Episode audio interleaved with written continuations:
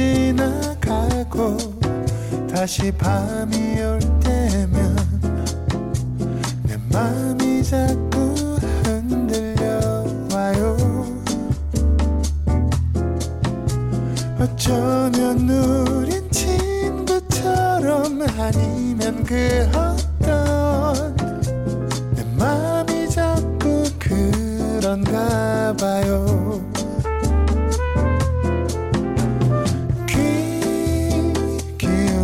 지나요 지금 이 시간이 기다려지나요. 잠시라도 그대 들려올 때면 윤태진의 에프엠데이트.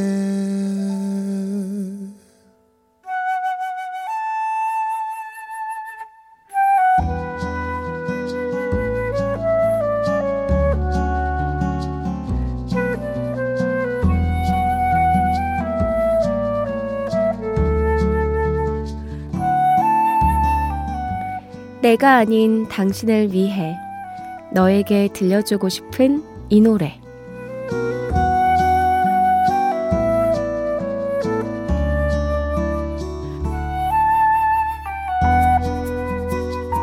오늘은 육일팔육님의 사연입니다. 안정아, 안혜정, 안세용. 저희 삼남매는 영상통화를 한 시간이 넘게 할 정도로 애틋하고 우애가 깊은 남매인데요. 그중 우리 집 이 번 혜아가 제일 먼저 결혼을 하게 됐습니다. 셋이 뿔뿔이 흩어져 지내느라 옆에서 챙겨주지도 못했고 부모님 도움 없이 씩씩하게 혼자 알아서 다 준비한 결혼이라 마음이 무겁고 안쓰러운데요. 누구보다 잘 살길 진심으로 바라며 노래 선물을 하고 싶어요. 예비 신부 우리 혜정이를 위해 악뮤의 러블리 들려주세요. 혜야, 결혼 축하해.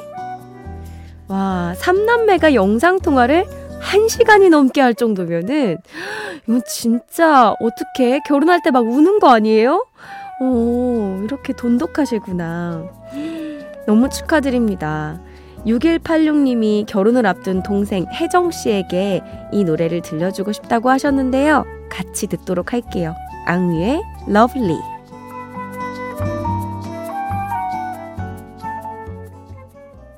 악뮤의 러블리 들었습니다. 너에게 들려주고 싶은 이 노래, 단 한 사람을 위한 신청곡 많이 보내주시고요. 저랑 나누고 싶은 이야기도 기다릴게요. 문자번호 샵 팔천 번, 짧은 건 오십 원, 긴 건 백 원이 추가되고요. 스마트 라디오 미니는 무료입니다. 광고 듣고 올게요.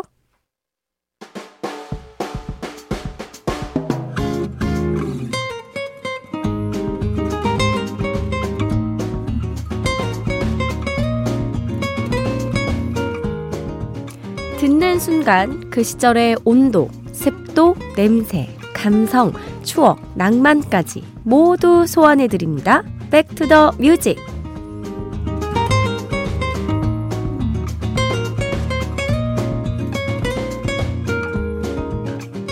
매주 한 시기를 정해서 그때 그 시절의 가요들을 만나보는 시간인데요.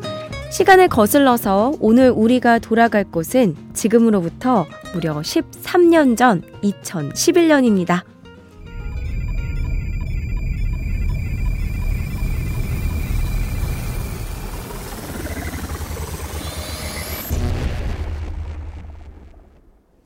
이천십일 년. 자, 그때면 제가 스포츠 아나운서로 데뷔를 한 해예요. 그 전에는 이제 제가 무용을 오랫동안 하고 있었기 때문에 방송 일을 할 거라고 생각도 못하고 있다가 우연히 이금희 선배님, 이금희 아나운서의 조언을 듣고 오 개월 동안 네, 학원을 다니고 시월에 케이비에스 엔에 입사를 했습니다. 어, 아나운서 준비하면서 힘들었던 점은 사실 없었어요. 왜냐면 이제 오 개월 동안 아, 이런 게 아나운서들이 하는 일이구나. 아, 방송에서는 이런 걸 하는구나. 이제 막 스터디 멤버들 잘 맞는 친구들을 만나서 아, 이제 열심히 하면 되겠다 할 때쯤에 제가 딱 입사를 해가지고 어, 첫 방송 때도 이제 배움이 없다 보니까 너무 엉망이었고, 네, 저는 들어가서 진짜 열심히 공부를 했습니다. 힘들었어요. 이게 또 빨리 돼서 사람들은 좋았겠다 하지만 들어가서 진짜 많이 울었습니다. 이럴 거면 좀 더 공부하고 들어오고 싶다 막 이럴 정도로. 네, 너무 행복했던 시간들이었어요. 그때가 많이 쌓여서 지금의 또 제가 있는 것 같기도 하고. 네, 다 즐거운 경험들밖에 없습니다. 생각이 이제 그런 것밖에 안 나요. 자, 그리고 당시에 모 경제연구소에서 발표한 이천십일 년 히트 상품을 좀 살펴봤는데요. 일 위는 오, 무려 깨톡을 제치고 이경규 씨가 개발한 닭고기 라면이 차지했습니다. 이거 와, 진짜 그때 진짜 획기적이었어요. 그 하얀 국물에 칼칼한 맛이 나서 너무나 놀랐던, 저도 먹어봤던 기억이 있는데, 이것도 직접 개발하셔가지고 아, 이분이 진짜 요식업계에 정말 진심이구나 이런 생각을 했었습니다. 예능 남자 자격에서 열린 라면 요리 대회에서 이경규 씨가 준우승을 차지하면서 상품화에 성공한 라면인데요. 외할머니가 해주셨던 닭곰탕에서 모티브를 얻었다고 합니다.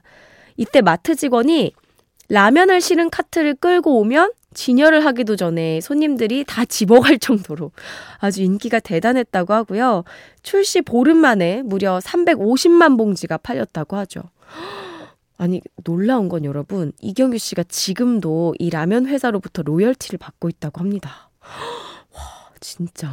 근데 요즘엔 잘 못 봤던 것 같은데 아직도 있긴 있나 보네요. 음. 이천십일 년 또 다른 히트 상품은 방송 프로그램이에요. 엠비씨에서 방영되면서 정말 많은 사랑을 받았던 나는 가수다. 저 진짜 좋아했는데. 최고의 가창력을 지닌 가수 일곱 명을 모아서 경연을 벌이고 청중평가단의 투표를 거쳐서 최하위 한 명이 하차하는 아주 파격적인 진행 방식으로 화제를 모았는데요. 이때 사실 진짜 충격적이었던 건 너무나 내로라 하는 가수분들이 이 예능에 모여서 하차를 한다는 게 너무 충격적이었습니다.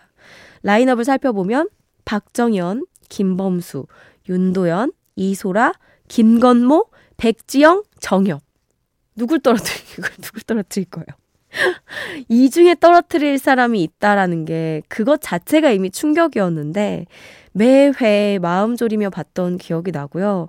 저는 개인적으로 그 이소라 씨가 오랜만에 이렇게 밖으로 나와서 예능을 출연한다는 걸로 엄청 주목을 받았는데 무대도 되게 좋았던 기억이 있었어요. 어, 십일 년에 진짜 재밌는 일들이 정말 많았네요. 자, 이천십일 년으로 돌아가는 Back to the Music. 그 중에서도 오늘은 일월에 사랑받은 가요들을 만나볼 건데요. 먼저 박효신의 사랑이 고프다. 군입대를 앞두고 발표한 육 집 앨범의 타이틀곡이었는데 이때 작곡가가 황세준 씨가 프로듀서를 맡았는데 당시 에스엔에스에 이런 글을 남겨 화제가 되기도 했습니다. 효신이 모두 좋다는데 진짜 좋은데 계속 다시 한다. 같은 구절을 수없이 반복 녹음하는 박효신 씨의 완벽주의를 또 에스엔에스에 고백하기도 하셨죠. 약간 완벽함, 내가 만족해야 다음으로 넘어갈 수 있는. 그래서 지금의 박효신 씨가 있나 봅니다. 아, 지금도 너무 사랑 많이 받고 계시잖아요. 이어서 두 번째 노래는 존박의 I'm Your Man. 슈퍼스타 케이 투죠. 이때 이 위에 오르면서 실력을 인정받은 존박 씨의 첫 데뷔곡이었어요. 슈스케에서 보컬 트레이닝으로 인연을 맺은 박선주 씨가 직접 작사, 작곡에 참여했고 마이클 부블레의 스타일의 컨템포러리 팝 재즈 곡이었는데 곡의 완성도를 높이기 위해서 기계음을 완전히 배제했다고 합니다. 그래서 그런지 몰라도 오히려 그 존박 씨의 목소리가 굉장히 잘 들렸던, 네, 그런 노래로 기억이 되네요. 세 번째 곡, 음, 야, 삼 단 고음으로 유명한 이 곡이죠. 아이유의 좋은 날. 아이유 씨를 국민 여동생으로 만들어준 노래인데요. 제목을 현진건의 소설 운수 좋은 날에서 따왔다고 해요. 음, 이 내용은 사실 이상하리 많지 장사가 잘 되던 날 아내가 죽었다라는 역설적인 소설의 내용인데 하늘도, 바람도 완벽한 좋은 날에 고백을 했다가 거절당한 소녀의 이야기를 가사에 담았습니다. 근데 이, 이 가사는 그런데 워낙 아이유 씨가 너무 통통 튀고 예쁘게 불렀고 삼 단 고음이 엄청 유명해져서 많은 오빠들의 가슴이 막 녹아내렸던 그 곡인데 이제는 또 콘서트에서 더 이상 부르지 않죠. 삼십 대 아이유가 되면서 오빠들이 이제 별로 없다 하면서 이제 부르지 않겠다라고 선언을 해서 공연으로는 만나볼 수 없지만 우리가 노래로는 또 오늘 즐길 수 있을 것 같습니다. 자, 그럼 이천십일 년 일월의 인기곡 세 곡 들을게요. 박효신의 사랑이 고프다, 존박의 I'm Your Man, 아이유 좋은 날.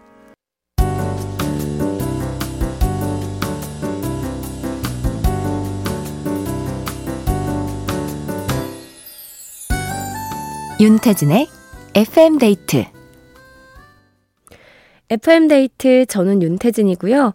Back to the Music으로 함께하고 있습니다. 광고 전에 들으신 곡은 박효신의 사랑이 고프다, 존박의 I'm Your Man, 아이유의 좋은 날이었어요. 계속해서 이천십일 년 일월의 가요들 만나보겠습니다. 먼저 나비의 잘된 일이야. 노래 참 잘하는 가수, 이 나비 씨의 첫 정규앨범 타이틀곡인데요. 상처만 남기는 사랑이라면 빨리 끝난 게 오히려 잘된 일이다 라고 스스로를 위로해보지만 결국에는 이 헤어진 연인을 잊지 못하고 오히려 더 깊어지는 사랑에 괴로워하는 마음을 노래한 곡입니다. 너무 슬픈 노래죠. 네.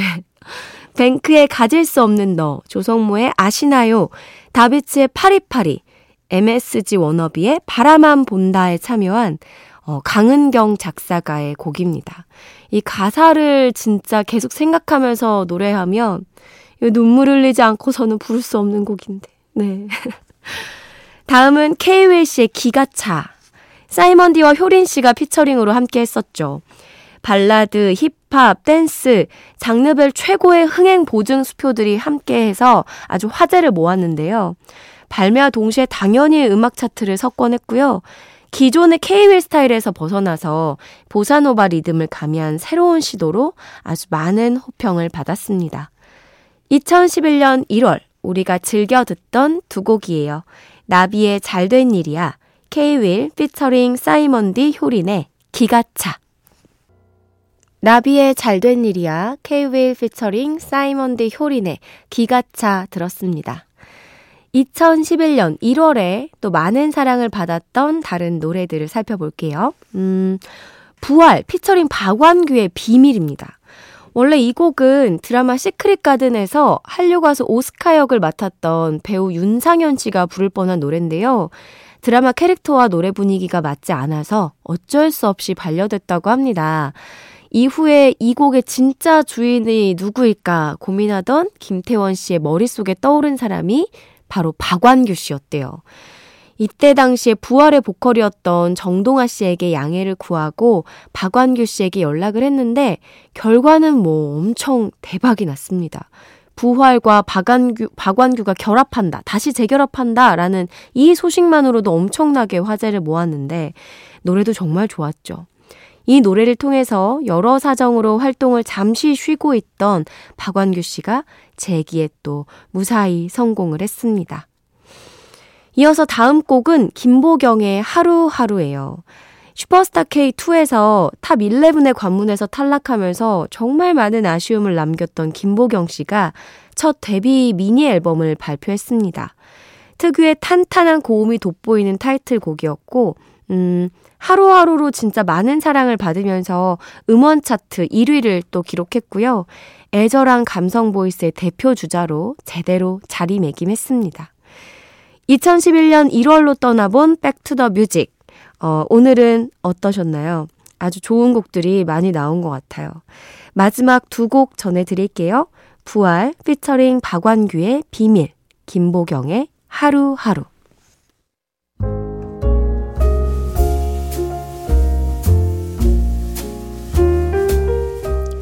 윤태진의 에프엠데이트, 오늘의 마지막 사연입니다. 사구구사 님, 위로받고 싶어서 문자 한 통 보냅니다. 늘 입원해 있는 엄마를 위로해주기만 했는데 지금 이 순간은 누구에게 위로받고 싶은 시간이네요. 스스로 일어설 수 없을 거라는 진단을 받은 엄마에게 이 세상에 안 되는 건 없다라고 했지만 많이 걱정됩니다. 태어난 척하는 저에게 다 잘 될 거라고 엄마를 잘 보살펴 주라고 용기를 주세요. 처음 문자 보내면서 너무 큰 욕심이겠죠? 그냥 아무나에게 하고 싶었던 말 같아요. 수고하시고 건강하세요. 꼭이요. 아, 얼마나 이 사구구사님이 힘들고 두려우실지 제가 감히 미루어 짐작할 수도 없을 것 같은데 언제든 얘기할 곳이 또 위로가 필요하면 찾아와 주세요. 우리가 너무 괜찮은 척만 하다 보면 지치고 마음이 다칠 수 있거든요. 어머니는 물론이고 옆에서 간호하시는 사구구사님도 건강 잘 챙겨야 됩니다. 몸도 마음도 단단해지길 바라고 또 작은 기적이 사구구사님 가정에 일어날 수 있기를 제가 간절히 응원하겠습니다. 힘내세요. 꼭이요. 오늘 준비한 끝곡은 박보람의 해화동입니다. 편안한 밤 되시고요. 지금까지 에프엠 데이트. 저는 윤태진이었습니다.